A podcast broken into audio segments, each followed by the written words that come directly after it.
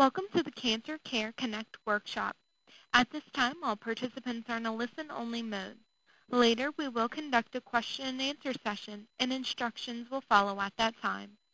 If anyone should require assistance during the workshop, please press star then zero on your touch-tone telephone. As a reminder, this workshop is being recorded. At this time, I would like to introduce your moderator for today's workshop, Dr. Carolyn Messner, Director of Education and Training at Cancer Care. Please go ahead. Well, thank you very much, Sam, and I too would like to welcome everyone to today's Cancer Care Connect workshop. And today's program is titled, I Can't Remember to Take My Pills on, on Time, Help, a Practical Guide to Follow. So it's really about remembering to take your pills, and um, this is a part three of a four-part series on thriving and surviving with chronic myelogenous leukemia, or CML. Now, today's program is a collaborative effort between Cancer Care and many other cancer organizations. And it really is because of that collaboration that we've been able to reach so many of you on the call today. Now, we have on the call today over 650 participants, and you come from all over the United States. You come from uh, all different regions of the United States, and you also, uh, we have international participants from Australia, Brazil, Canada, Venezuela, and the United Kingdom. So you're really from all over the world. And it's a credit to you that you've chosen to spend the next hour with us. Now, you have received from Cancer Care some materials. Uh, in those materials information about our speakers, our collaborating organizations as resources for each of you. And there also is an evaluation form, and I would ask you to take a moment and complete that evaluation form. You also, many of you have actually recommended today's series, this whole program, so we very much depend upon your recommendations and recommendations for topics that you would like us to cover. We try very hard to implement those topics because we see you as our best consultants about what programs we should be offering. We want to be sure these programs are the most relevant to meet your needs. So please take a moment, tell us what you thought of the program, and, and tell us the topics you'd like us to do going forward. Today's program was made possible by Bristol Myers Squibb, Teva Oncology, and Ariad Pharmaceuticals, Inc., and I really want to thank them for their support of our program today. Now, we have wonderful speakers on our program today, and I want to begin by introducing our first speaker. And our first speaker is Dr. Elias Jabbour. and Dr. Jabbour is Assistant Professor, Department of Leukemia, Division of Cancer Medicine, the University of Texas MD Anderson Cancer Center. And Dr. Jabbour has been a frequent presenter on our on any of our programs, our teleconferences on on CML. And um, Dr. Jabbour is going to be addressing an overview of chronic myelogenous leukemia, or CML, why it's so hard to take your pills on schedule, what research and clinical trials tell us about adherence, and the importance of talking with your healthcare team about how to improve taking your pills. And I'm going to turn this program over to Dr. Jabbour. Uh, thank you very much for inviting me. It's a pleasure uh, to be here. I've been fortunate uh, to work at MD Anderson in a CML field. It has been great success over the last 12, 13 years. As you all know, chronic myeloid leukemia has become a chronic disease like hypertension or diabetes, where we can take a pill and everything will be under control uh, for the rest of our life. Uh, today, we're projecting people to live to have a normal life, provided they're taking their medicine. So that means uh, we have to take the medicine, and we cannot stop because in the vast majority of the cases, once we stop taking our medicine, the disease can come back, can progress, and can cause troubles. So we need to take the medicine. And let me tell you a simple fact. When you drive a car, you are at risk of car accident no matter how great you are and no matter how serious you are. So when you take a medicine, there will be always a side effect to be faced and encountered.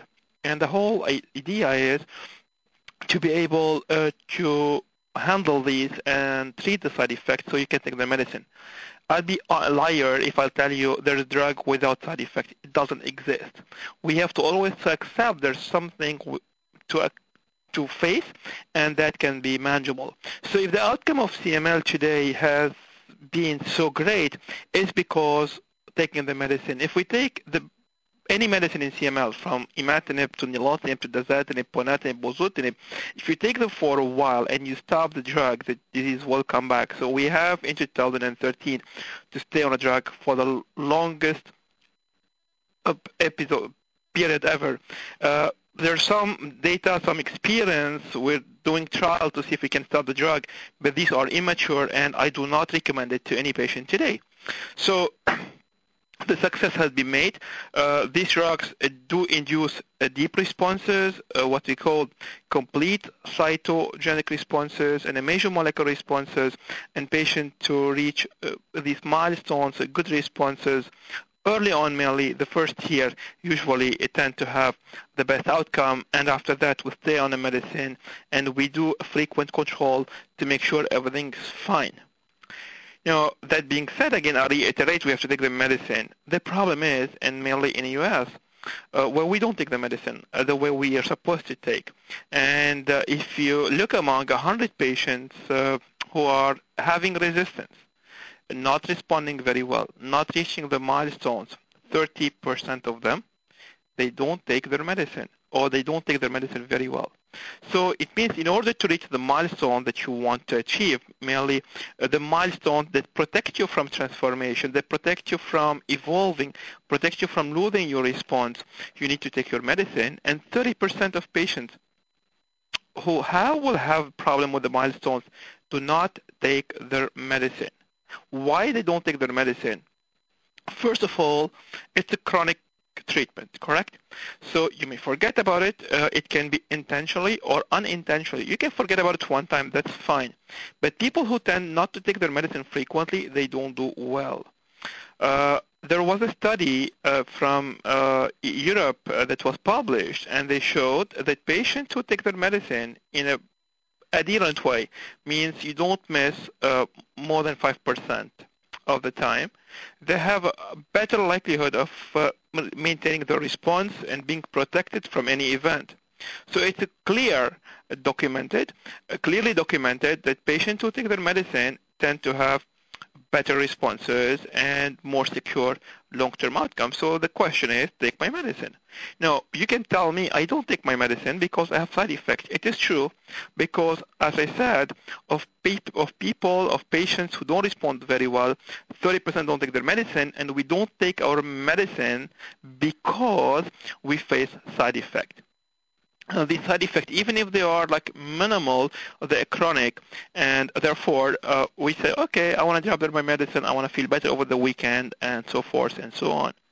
So it's really important to take the medicine. It's really important to manage side effects. So when I prescribe my drug to the patient, the drug to the patient, or if I'm a patient, I will talk to them. So talk to your uh, healthcare provider. Talk to them and see what are the side effects, what you need to watch for and be prepared for that. Be educated and be preemptive. Act on them before they happen. And if they happen, try to immediately seek care. Call your doctor, call your healthcare provider in order to uh, handle the side effect very well early on because we know if you do approach somebody with side effect early on, you can not only control side effect, but you can resume the drug and maintain the drug the longest possible and therefore patients will have better responses. So that means you have to have a good communication with your doctor uh, and your healthcare provider. Uh, discuss side effects with them, uh, be prepared, educated about them, and handle them, especially if you're responding because what's happening today in 2013, patients and doctors are prescribing drugs of every month or every other month because, okay, I'm not doing well. I have to change my medicine. That is not the best practice. First of all, patients with CML can have any problem, medical problem. So first of all, assess your problem. Is it drug related or not? Maybe you have diarrhea because you have an infection. You ate some food and you had food poisoning, and that has nothing to do with your drug. So you have the right, like any other person, to have problems, medical problems. So whenever you face these, take care of them. See, maybe they are independent and they need to be addressed appropriately.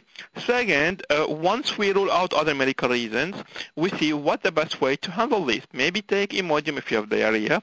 Uh, maybe uh, take uh, Lasix if you have fluid retention. Maybe you have to stop the drug sometimes uh, or reduce the dose. So all these are really important in order to avoid side effect and optimize the exposure to the drug. Therefore, you can achieve the responses you need to achieve. Now, if you exhaust every maneuvers from like ruling out other medical problems, uh, handling the side effect with the best drugs you have, uh, reducing the dose, and all these are not still leading you to significant improvement, then it will be time to switch to another drug and look for another response and less side effect. But let me tell you one thing, all these drugs, they come with side effects. Some of them are different than others, but only uh, education about them, talking about them can help you using the best resources to uh, provide you with the best long-term outcome. So my message to you today is we have excellent medication for CML that have transformed the outcome of our patients from a disease where patients can live six to seven years to today where a patient can have a normal outcome in order to achieve these milestones and the best long-term outcome, we have to take our medicine non-stop in a very compliant way. In order to take the, medica- the medicine uh, in a very compliant way, we have to make sure that side effects are being handled appropriately and that rely on a good communication between you and your healthcare providers.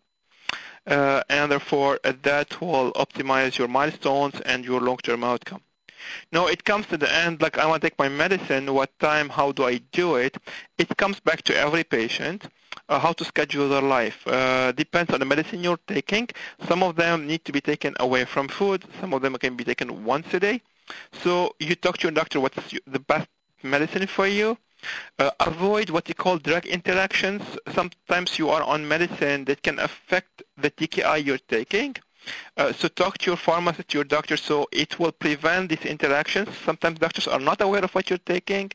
Uh, so explain to them the medication list you're on, and every time you have to introduce a new drug, talk to them and then find a way so you won't forget your medicine. For example, if you are a waiter uh, with a night shift work, try to take your medicine in the morning so you won't be at busy at work and you miss your drug in the evening or try to find a way to remember. For example, some my patient they put sometimes a, a, an application on their phone or like a reminder to take their medicine, or easily sometimes I'll tell my patient like take it maybe 10, 10 by 10, for example, for those who take twice a day medicine away from food, for example, 10 and 10 means 10 in the morning, 10 in the evening, away from meals in the middle of the day, that may be feasible. So find a way that will make you comfortable to use and remind you about taking the medicine. So CML is very, we have a functional cure at least today where patients can have a normal lifespan, take their medicine, don't stop it, uh, talk to your healthcare providers if you face side effect, and try to take your drug on a daily basis. Thank you very much for your attention. Well, thank you so much, Dr. Jabbour. And I, I know that very often you've actually um, been, um, I've, on many of our calls, you've actually talked about some of the side effects and how they're managed. I wondered if you could just say a few words about that because I think I know how passionate you are about um, the management of side effects and and um, you know, and how um, how important that is. And, okay. And I think, Thank you, yeah, Carol, for reminding me. I will ex- be happy. You have such, well, you also have such expertise in that. I think that, uh, and and um, I uh, I think it would be very helpful to people to hear like some of those suggestions because you're really okay. good uh, I want. I want to focus on specific side effects for drugs because I can't cover everything. But any of these drugs can cause your count to drop. So because you're dealing with a blood problem, so you stay, you start on a drug and your count may drop. So always we recommend uh, to get a blood test done very often early on to make sure that your platelets, your white count, everything is fine because if they drop, you most of the time have to hold the drug, wait for recovery and resume your treatment. Once you start on a treatment, most of the time we recommend to the patient to drink a lot of fluid, uh, in order to prevent when we call these bad cells, they can affect the kidneys. So when we ask to drink, to flush the kidneys and make sure uh, the kidneys are properly uh, flushed and clean. With imatinib, we do sometimes uh, fluid retention. uh, Lasix can help, the water pill, but talk to your doctor before you do that. Uh, you can have some bone aches. Uh, water uh, Gatorade uh, can help for myalgia. Uh, check for the magnesium level. Sometimes it can drop, so and magnesium pills can help you as well, as well as the potassium, the bananas. This is for imatinib. With when you take dasatinib, you may have, in addition to the what I mentioned for imatinib, a cough. Cough, a dry cough, a shortness of breath should trigger you to call your doctor to get a chest X-ray and make sure there's no fluid in the lungs because if you do, then you have to stop the drug.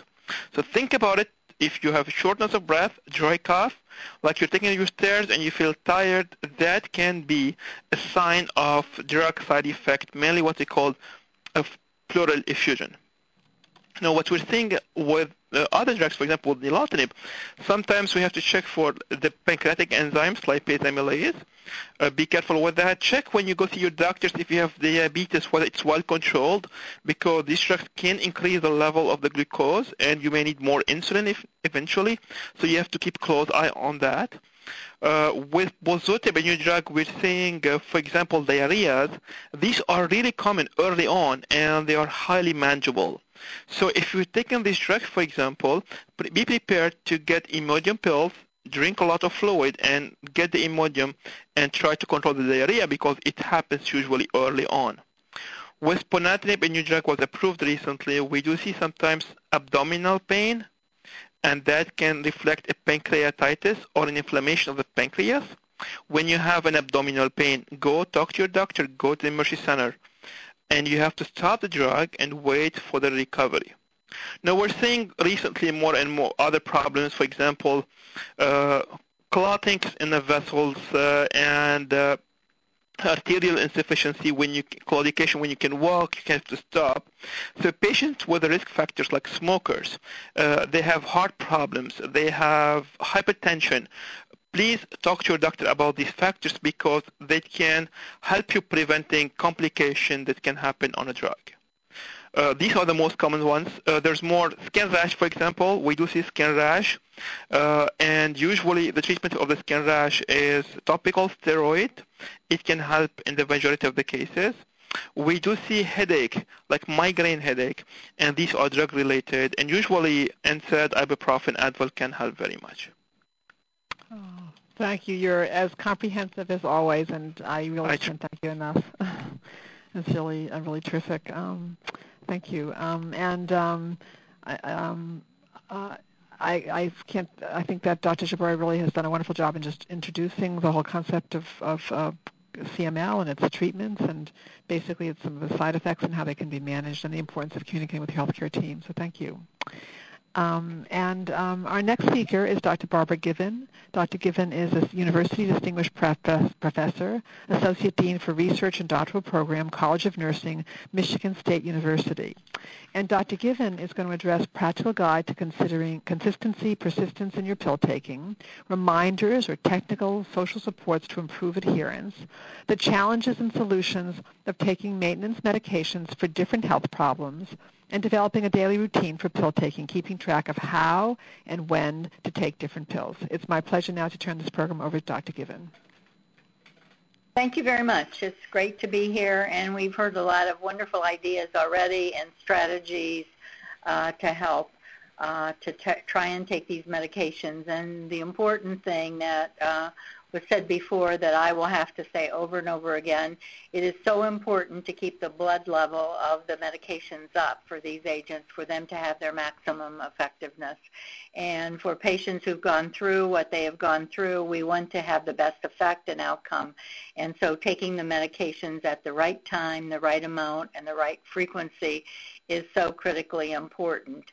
And I think we cannot stress that enough because there are reasons that come up and there are things that happen in our lives that threaten us taking the right time, the right amount, the right frequency, including the side effects, including the other medications that we are taking for our other chronic diseases or problems. But for these drugs, this is so critical to do that.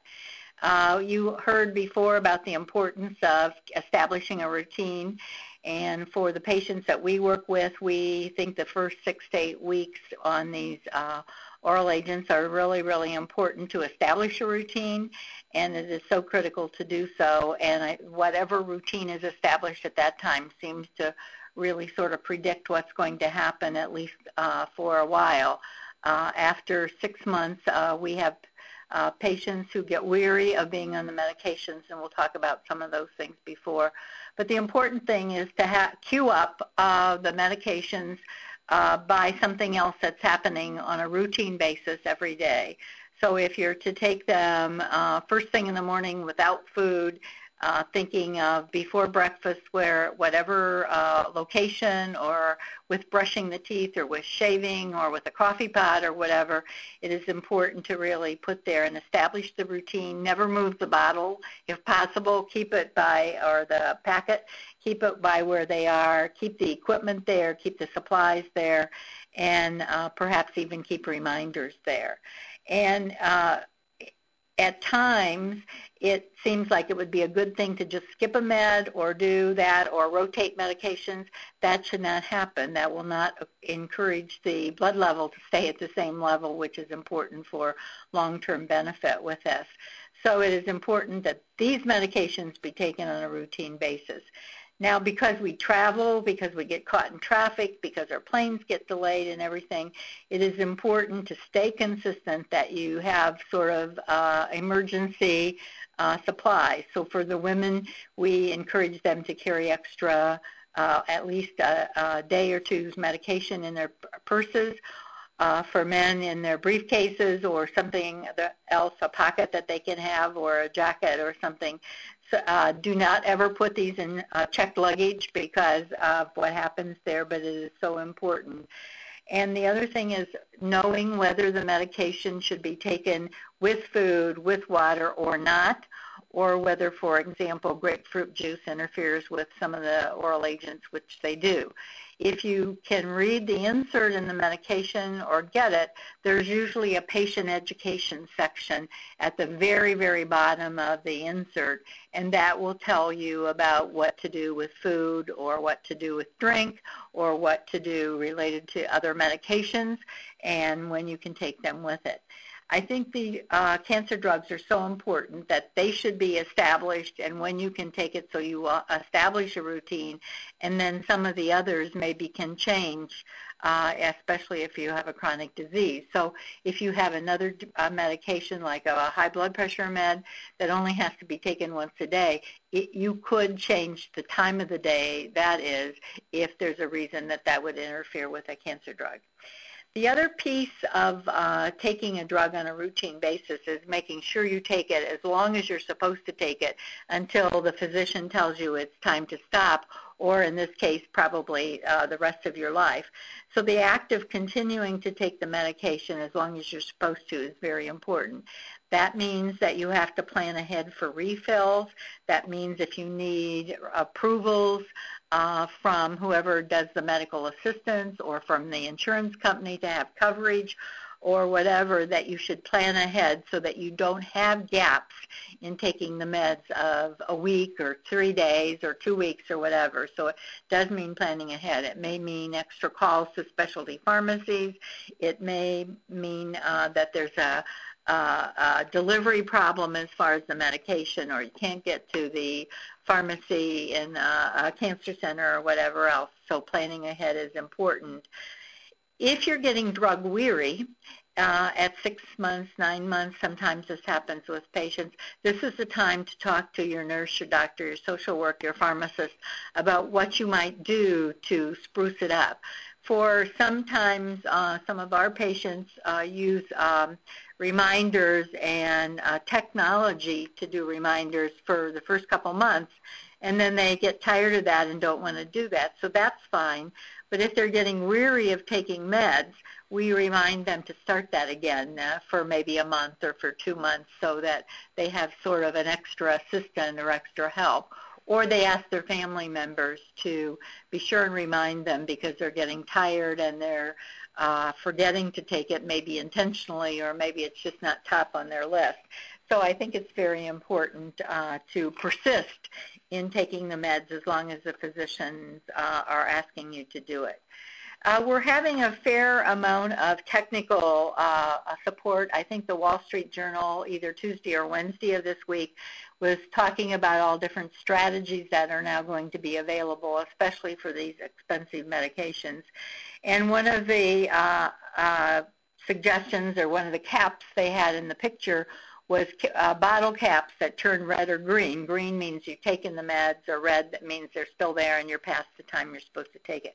So we're going to be able to see that. They also talked about uh, a company that's soon going to have a chip that will go in every medication uh, a cost, I'm sure, will be with this, uh, so that when it is actually hits the uh, juices in the gastrointestinal system, it will uh, set off a, a, a, piece that will go to a um, what server, I guess, and then pass on uh, to remind people that someone has taken the med or not taken it, uh, and it can be recorded and then shared later with the healthcare system. There are some uh, 300 uh, reminder apps out there for taking meds. Uh, there's about 160 that are uh, recommended for healthcare systems. And my uh, recommendation is do the free ones until you find something that you like and don't spend a lot of money because there are a lot of very good ones that are free and there's a lot of very good ones that are $1.99 so you don't have to spend $29 or $39 for that. But you want to look for systems that not only remind you uh, of taking your medication that may set off an alarm or a beep or a text message or a voicemail or whatever you want, but also that would keep track of uh, you are now so far at time to get your medication refill uh, so that uh, it tells you and alerts you ahead. And also may, in fact, there are some of them that will actually send a notice to the pharmacy. In fact, there are some pharmacies that have apps that you can download and they will load them for you that will help remind some of that. There are also convenient wallet size uh, schedules that you can carry around. There are a variety of pillbox uh, that can uh, be available with alarms or with, with reminders. If you have other chronic diseases, I think it's important, and you like the pill boxes, which a lot of us do, um, I would get the pill boxes that allow you to put your blood pressure med and your diabetes med and your cancer meds all in their separate row for however you take it uh, for a week at a time or a two week at a time so that you actually have all your medications in a single location so that you can actually have them uh, present and look at them and, and if you like the alarms that are available, alarms that would go off. Now some people don't like that many alarms, but then there are other subtle ways of being reminded to do that. Sometimes um, individuals like to have their families involved and other times they do not, but think of a way that your family could be involved as a support. Tell them what you would like for them to do. Don't expect them to know what you would like to do. If you don't like to be nagged, be sure and tell them uh, that you don't like to be nagged, but maybe they could remind you three days before the refills need to be there. So be sure, I think a family member is a good one with um, these medications uh, to understand the instructions so that you have someone beside yourself who understands the instructions, that they understand the side effects. You heard a lot about the side effects, that your family members are also people who know how to manage the side effects. There are a number of management strategies for the side effects for these meds that are available. The National Cancer Institute, the American Cancer Society, uh, the American Clinical Oncology Society all have strategies uh, for managing side effects. There are a variety of patient education materials around, and uh, part of what I do, spend my life doing, is helping with symptom management for patients so they can stay on their drugs and not have to uh, go off of them because of adverse events. Um, so I think family members can be supportive there are a number of challenges, and so it's not, um, we shouldn't diminish the fact that there are a number of challenges when you have other chronic diseases like high blood pressure, heart disease, or asthma. So I think the best thing to do is ask the cancer uh, nurses and physicians and pharmacists that you work with to help you integrate the cancer medication into the rest of your chronic disease management. Or the, the management of your diabetes, hypertension, and blood pressure into your cancer uh, protocols. So uh, pharmacists often are very good to help come up with uh, easy ways to really do that, and even the community pharmacists uh, are managing that. It is important, however, when you have other chronic diseases, not to rotate those medications with your cancer meds. We've had uh, a couple people in our studies who believe that that was an easy way to get through. But for both, all chronic diseases, it's important to take the medications as prescribed So it's our job as healthcare professionals to help you figure out how to routinely get it into your daily life so you don't um, forget to take them or don't you don't put it off. Um, I think um, it is important that you develop a routine. Everybody has said that. I think it is important to make that routine as uh, unintrusive as possible. I think you should try some strategies and see whether they work. Uh, one of the things we do with uh, patients who are newly diagnosed and put on these meds is to say, have you taken other chronic disease, medications and what's worked for you or what didn't work? And then using that as a way to design how we're going to remember to take the cancer meds. So if there are certain things that they have had trouble with before, that's probably going to be the same kinds of things they have trouble with these meds, which may have even increased side effects that they have to manage. Uh, uh, patients like to have reminders. Patients like to have uh, ways of keeping track of uh, taking the meds, and so calendars, there's lots of calendars on the web to do that. There's lots of apps on the web that are just reminders that you can just simply tick off that this has happened, and so those are some strategies that uh, one can put in. Uh, as I said, there are, are a lot of apps out there my Med schedule is one of them that a lot of healthcare agencies are recommending.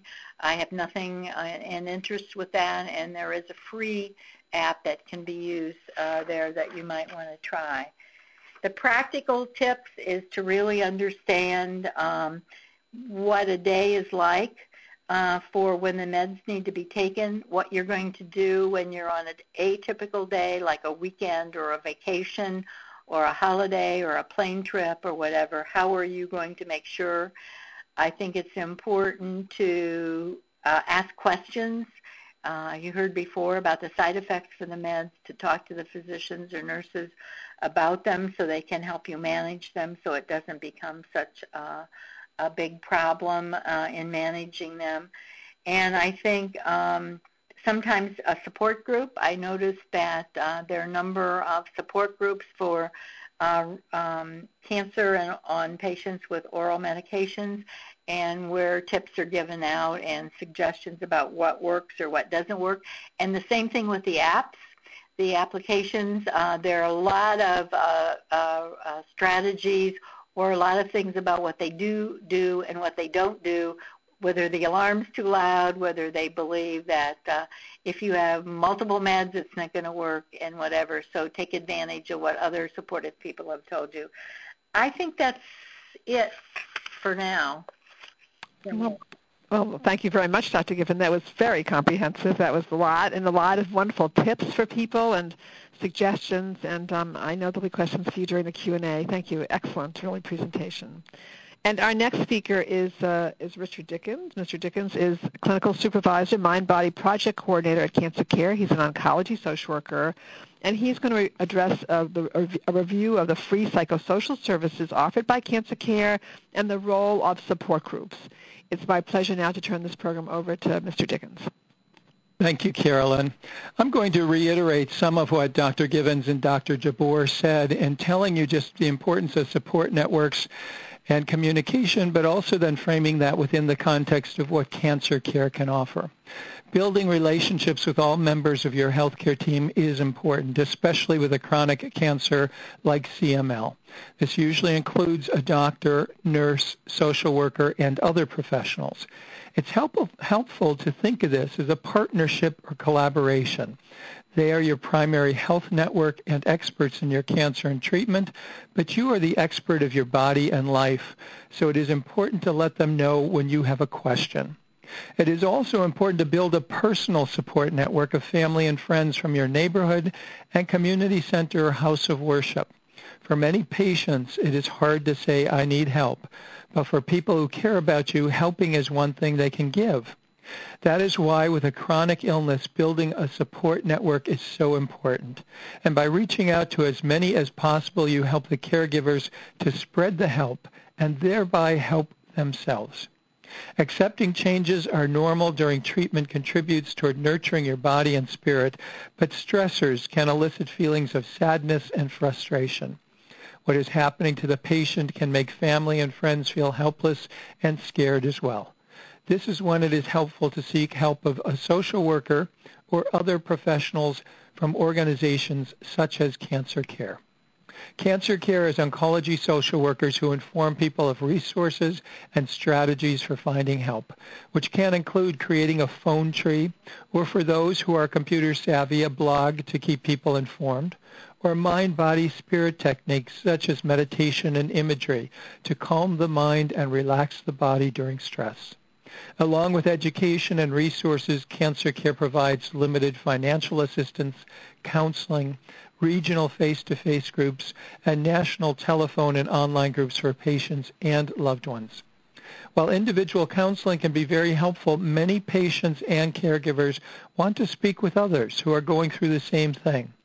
I speak to many people who say, I want to talk to someone else who is dealing with this and find out how they are coping, what resources they've found, and be with others who really know what I am going through.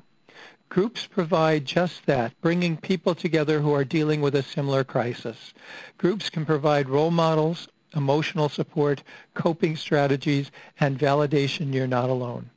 At Cancer Care, all of our groups, face-to-face, online, and phone, are professionally run and facilitated by oncology social workers. But it is the personal stories of each member that provides the insights, strength, and hope to get through a crisis of cancer to many. Social supports, getting to know your healthcare team, and support groups go a long way in helping to confront the difficult challenges of cancer. And daunting as they are, with help, they are never impossible. You can call Cancer Care at 1-800-813-HOPE and speak to a social worker to explore how we can best help. Well, thank you, Rick, for that really very wonderful description of cancer care and all the benefits of a support group and how cancer care can really help people. So thank you. Well, now we have time for questions. We have a lot of time for questions, and I'm going to ask Sam to uh, explain to everybody how to queue up and ask questions. And we're going to take questions both from our telephone participants and our online participants. And Sam will tell each of you how to queue up and um, We'll let the questions begin. If we don't get to your question or you think of a question after the program ends, please call our 800 number at 1-800-813-4673. And I'll repeat that again at the end of the call as well. Sam? Thank you. Ladies and gentlemen, if you would like to ask a question, please press star then 1 on your touch-tone telephone. If your question has been answered or you wish to remove yourself from the queue, please press the pound key. Those of you on the web may submit your question by clicking the Ask a Question button. Again, ladies and gentlemen, if you do have a question, please press star, then 1 on your touch-tone telephone. So we have a question from Amy actually online actually, um, and the question is, I have trouble swallowing pills. Do you have any suggestions? Uh, Dr. Given, can you comment on that? Um, yes, it's it's uh, a problem um, for individuals. The important thing is to again read the label because some of these uh, oral agents uh, say do not crush or do not cut. So it is very important to do that. Sometimes um, individuals, if they can have um, not cold but uh, lukewarm uh, water to swallow before they're ready to take the pill to sort of get their swallowing go- going, if you will, to make sure they're not too dry. So having a small uh, amount of water, then trying to take their pill and doing it. If they really cannot and they feel they have to cut them or crush and the pill should not be cut or crushed because it alters the effectiveness, then they really need to talk to their physicians to see if there's some other uh, way that alternative form for the medication or if there is some other medication they can give them. Sometimes it, patients do have permanent problems in swallowing, and so alternatives have to be found. And Carolyn, I'd like to yes. jump in too, oh, sure. although there is a physiological factor to that, and I often hear people who struggle with taking pills. There's also a psychological element, especially if you have a history of that or if you've struggled for a while taking the pills. And speaking to a social worker or perhaps some meditation techniques or imagery techniques can help reduce the stress and allow you perhaps to really take those, um, not change the physiological issues that might become um, confounding that, but at least make you more relaxed, which might allow you the opportunity to tolerate and or take those pills. Thank you so much. Thanks. Um, so there is another question from one of our online participants um, from Ellen.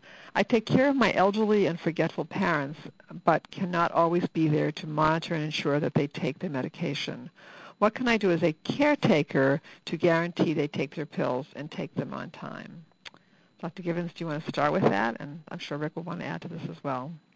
Um, the uh, question, I guess, would be uh, how alert and how um, uh, cognitively uh, intact the individual is so that would reminders work? So in other words, would it be possible to have a phone reminder.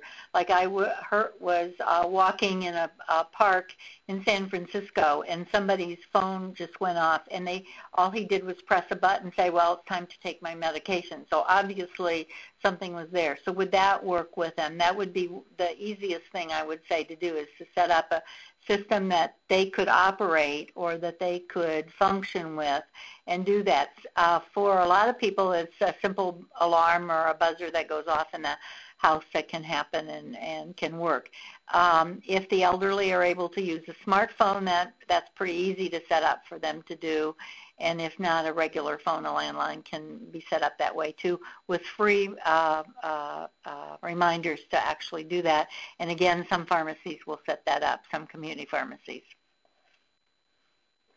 And Carolyn, I don't have anything more to add. Dr. Givens really covered a lot of what I would think. I do know smartphones allow um, to set timers and things like that. A parent or an elderly person might not be able to do that themselves, but caregivers can often set that up, sometimes on a weekly basis with them, um, which might help give some peace of mind, definitely to the caregiver who can't be there on a daily basis to make sure that they're taking it on time.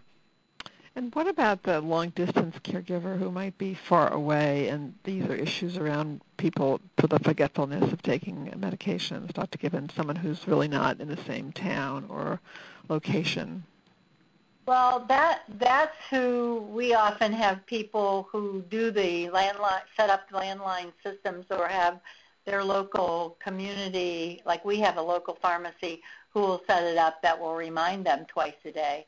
Um, the other thing is sometimes there are church volunteer groups that will come in and load a week's pills for the individual so that uh, they get the bigger pill boxes and they're clearly marked and so they can easily see they've taken it or not. Or they have some that you know look closed unless you've taken the med. And so that they make arrangements to do that. A lot of these things uh, there are uh, community um, chore people that will help do that, but that costs some money to do that. So uh, landlines is what we usually tell our caregivers to do to set up some sort of reminder system that happens automatically. Excellent, thank you. And here's a question from uh, Jane from one of our participants. Um, can you suggest any techniques to relieve stress for myself, someone living with cancer, and my caregiver? Rick, would you like to kind of address that question? Sure, Carolyn. Um, Jane, here I'm trained in meditation and imagery and also use vibration as therapy using a frame drum. There are many wonderful mind-body techniques, and actually prayer itself is a form of meditation. Um, walks in the park, prayer. There are a lot of things that people could do. The most important thing sometimes is carving out some time. And most of us have very busy days all the time, but carving out some time each day just to be quiet, to quiet the mind and refresh the mind in many ways to address the stressful events that they're going to con- confront throughout the day. But there are many, many wonderful t- techniques. Uh, YMCAs are great places for learning them. Uh, senior centers often have Tai Chi, Qigong, many techniques like that. But again, many people don't recognize it just prayer walks, especially now being in the summertime, simple walks, even if they can't go far, or just sitting outside somewhere nice, um, can provide them with some release from those um, that ongoing stress that they're always struggling with. Dr. Given, did you want to add to that, or? No, I don't have anything to add to that. Okay, excellent. Okay, um, and our next question um, from John actually is uh, actually what tips can you give regarding building a support network? Um, and again, Rick, would you like to address that? Sure, John, that's always um, a struggle. One of the biggest things I find from people is patients and caregivers alike as they lament the fact that it's really hard to ask for help. And um, and many times, I'm just saying by conjecture, I think the people I talk to are used to being caregivers or helpers themselves what I heard many years ago, and I heard it attributed to Mother Teresa, but I think it existed long before her, is the gift of giving. If you've known the gift of giving, of helping other people, the responsibility and such to do that, um, you know that it needs somebody to humbly say, I need. And building support networks sometimes means reaching out. Now, reaching out to more people or as many people as possible, not all people can for a variety of reasons participate, but definitely reaching out. Then you don't overwhelm any one person. And often designating specific things that people can do. In a general way, people will ask, can I help? But there are people who might be able to drive to treatment. There are people who could come and do home visits and just sit and talk to the person. There might be people who can take them on walks or call or check in or um, help out in other ways, shopping or light housekeeping. So um, in terms of reaching out, building a support network in the community, not only your community, but the community of the patient as well or the caregiver as well, um, are very, very important. And then if you call places like Cancer Care, many of my colleagues can help direct you to certain websites uh, that can help establish that and even set up sort of calendars and schedules and establish a whole group of people who would connect to your caregiving website and be able to all help. And we actually have on our um, on our homepage information about My Cancer Circle, which is a support uh, web tool that you might find some people find helpful in organizing um, a support network and those people who might be able to help you. So that's another another resource. But there are many different resources out there that you could access as well. Now we have another question, um, actually uh, from uh, Sarah, and that question is really related to um, I'm stressed about the consequences of forgetting to take my medication. Do you have any tips to relieve this stress? So um, again, Rick, could you address this uh, feeling of being really stressed because of a of not of just forgetting sometimes to take the medication? Sure, Sarah. Um, I wish I had an easy answer for that. I don't. And definitely, when people are dealing with a chronic illness, there is um, sometimes that we get locked in this state of stress. It has to do with the fight or flight syndrome that we're all um, hardwired for, but it's not healthy when we get stuck into that state when you do have something like your medications that are so um, important to take on a regular basis, missing on occasion can exacerbate that stress that already exists there. I think some of the tools that Dr. Givens was talking about, also reaching out to people and your healthcare team to actually how are other people coping? How are other people addressing that? Um, there is some concern, as Dr. Jabbour said, about missing too often, so you don't want to be too um, cavalier about that, but there are ways of um, finding ways to maybe address it, and also being aware that if and when you do miss it, of not um, adding on to that stress already, so it begins to build a much more profound stress toward that ongoing need of taking your pills. Reaching out for support groups, talking to other people, how do they do that? your healthcare team, telling them you're having a problem. Can they guide you at all? And um, and reaching out to family and friends, and perhaps some of the techniques that I just mentioned also to John or Jane in terms of um, just quiet the mind. And that could clear clear a lot of the other things that are, are making your life much more stressful as, right now. Excellent. And um, there is a question from Allison what are some ways to incorporate medication or daily pills into my daily life? Dr. Given? Well, um, I think look at your what you do most every day and the times one does every day. And I would do this with a healthcare professional or um, a nurse, doctor, a pharmacist, social worker, whatever. Then I would look at what medications that you have to take, including the cancer meds, but your others as well. And then try and figure out, based on that, when is the best time that you're most likely to do things. If it's a once a day med, is it good to take it in the morning uh, based on your schedule or is it best to take it at night? But map out your day, um, your most common day, and not everybody has common days, but you have probably some routines, and then try and put the medications with those routines and then knowing what to do if you sort of forget or if you're off.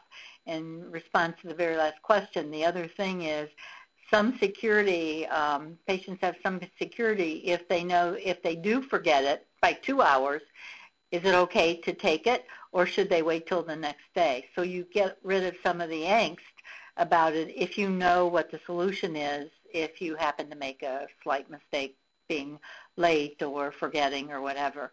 But the same thing about the routine is try and uh, take a bit and actually mapping out your awake time uh, during a day and the most consistent things you do, your most consistent days, and then try to figure out when the pill is, if it's once a day or twice a day or, or whatever, and all the meds that you're ha- taking, not just the cancer medication, and trying to figure out when it is. Excellent. Well, I want to thank all of our speakers. You've just been really extraordinary, and I want to thank all of you who've actually uh, actually queued up online and asked a, a number of questions from us. Um, I want to remind all of you that this is a one-hour education workshop, and in planning a program like this, we do recognize that you all have many needs that go far beyond the scope of a one-hour program. And so I do want to go over with you all of the services that you can access from Cancer Care. Um, and I just want to remind you that we do have a staff of oncology social workers here at Cancer Care who are available to help you. And we're here to provide a host of services, from practical and financial assistance to counseling services. And that really means a chance to talk with someone who really will listen to you and listen to your concerns and really help to help you find your way. And we also offer that on an ongoing basis. We also offer support groups and we do them on the telephone and online. And many people find a support group very helpful, um, being with other people who are coping with similar issues. You may not all agree, don't have to all have the same approach, but somehow feeling that connection to others can be very helpful. We, of course, do have these education workshops, and we have lots of them, and welcome your participation in them. Um, we actually have another one coming up on June 19th, which is specifically for caregivers um, when your loved one has CML, how caregivers can help improve adherence, and that's on June 19th. Um, and, and, also we have a number of materials, uh, fact sheets and booklets here as well, and of course a very robust and active website. So most importantly, as we're about to conclude the program today, I don't want anyone on this call to feel that you're alone. I want you to know that you're part of a community of support and that we're here to help you and we really are simply a telephone call away at 1-800-813-4673, or you may visit our website at www.cancercare.org. Again, I want to thank you for participating today, and I want to wish you all a very fine day. Thank you all. Ladies and gentlemen, thank you for your participation. This concludes today's workshop. You may disconnect. Everyone, have a great day.